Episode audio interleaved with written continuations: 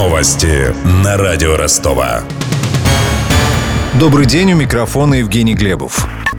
Кремль призвал набраться терпения на время расследования убийства российского посла в Турции. В Анкару прибыла утром группа следователей из Москвы. Как заявил пресс-секретарь Путина Дмитрий Песков, преступление выгодно тем, кто, цитирую, хочет вбить клин между Россией и Турцией. Конец цитаты. Песков назвал произошедшее провокацией и отметил, что накануне лидеры двух стран договорились о совместных следственных действиях.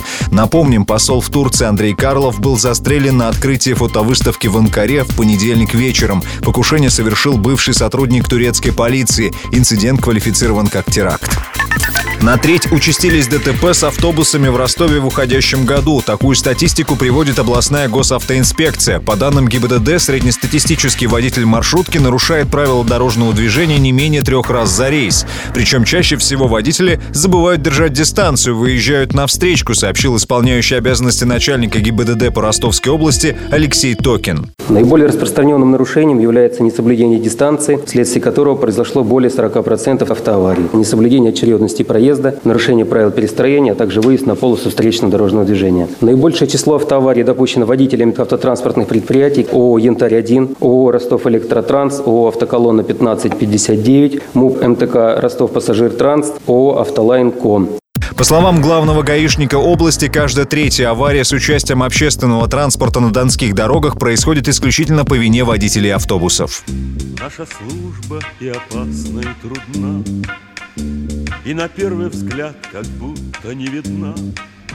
День работника органов госбезопасности отмечают сегодня в России. Накануне этой даты журнал «Огонек» опубликовал результаты исследования о том, сколько силовиков, в том числе выходцев из спецслужб, представлено в региональной элите. Данные подготовил Социологический институт Российской академии наук. Оказалось, что в Ростовской области каждый десятый чиновник когда-либо работал в силовых структурах. Бывших сотрудников органов безопасности охотно берут на госслужбу, поскольку их отличают качества, которых не хватает обычным чиновникам. Такое мнение высказал высказал в интервью радио Ростова полковник в отставке и председатель областного совета ветеранов ФСБ Владимир Куценко. В настоящее время болезнь, так сказать, органов власти боязнь брать ответственность на себя. Сотрудники, которые работали ранее в Федеральной службе безопасности, они этим отличаются, что их научили брать ответственность на себя, быть принципиальными, жесткими, прямыми, руководитель чиновничного аппарата хотел бы иметь рядом с собой надежного сотрудника, который не подставит.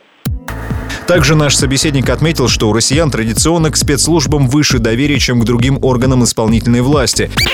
У меня вся информация к этому часу. У микрофона Евгений Глебов. Над выпуском работали Денис Малышев, Мария Погребняк, Ксения Золотарева, Данил Калинин и Александр Стильный. До встречи в эфире. Новости на радио Ростова.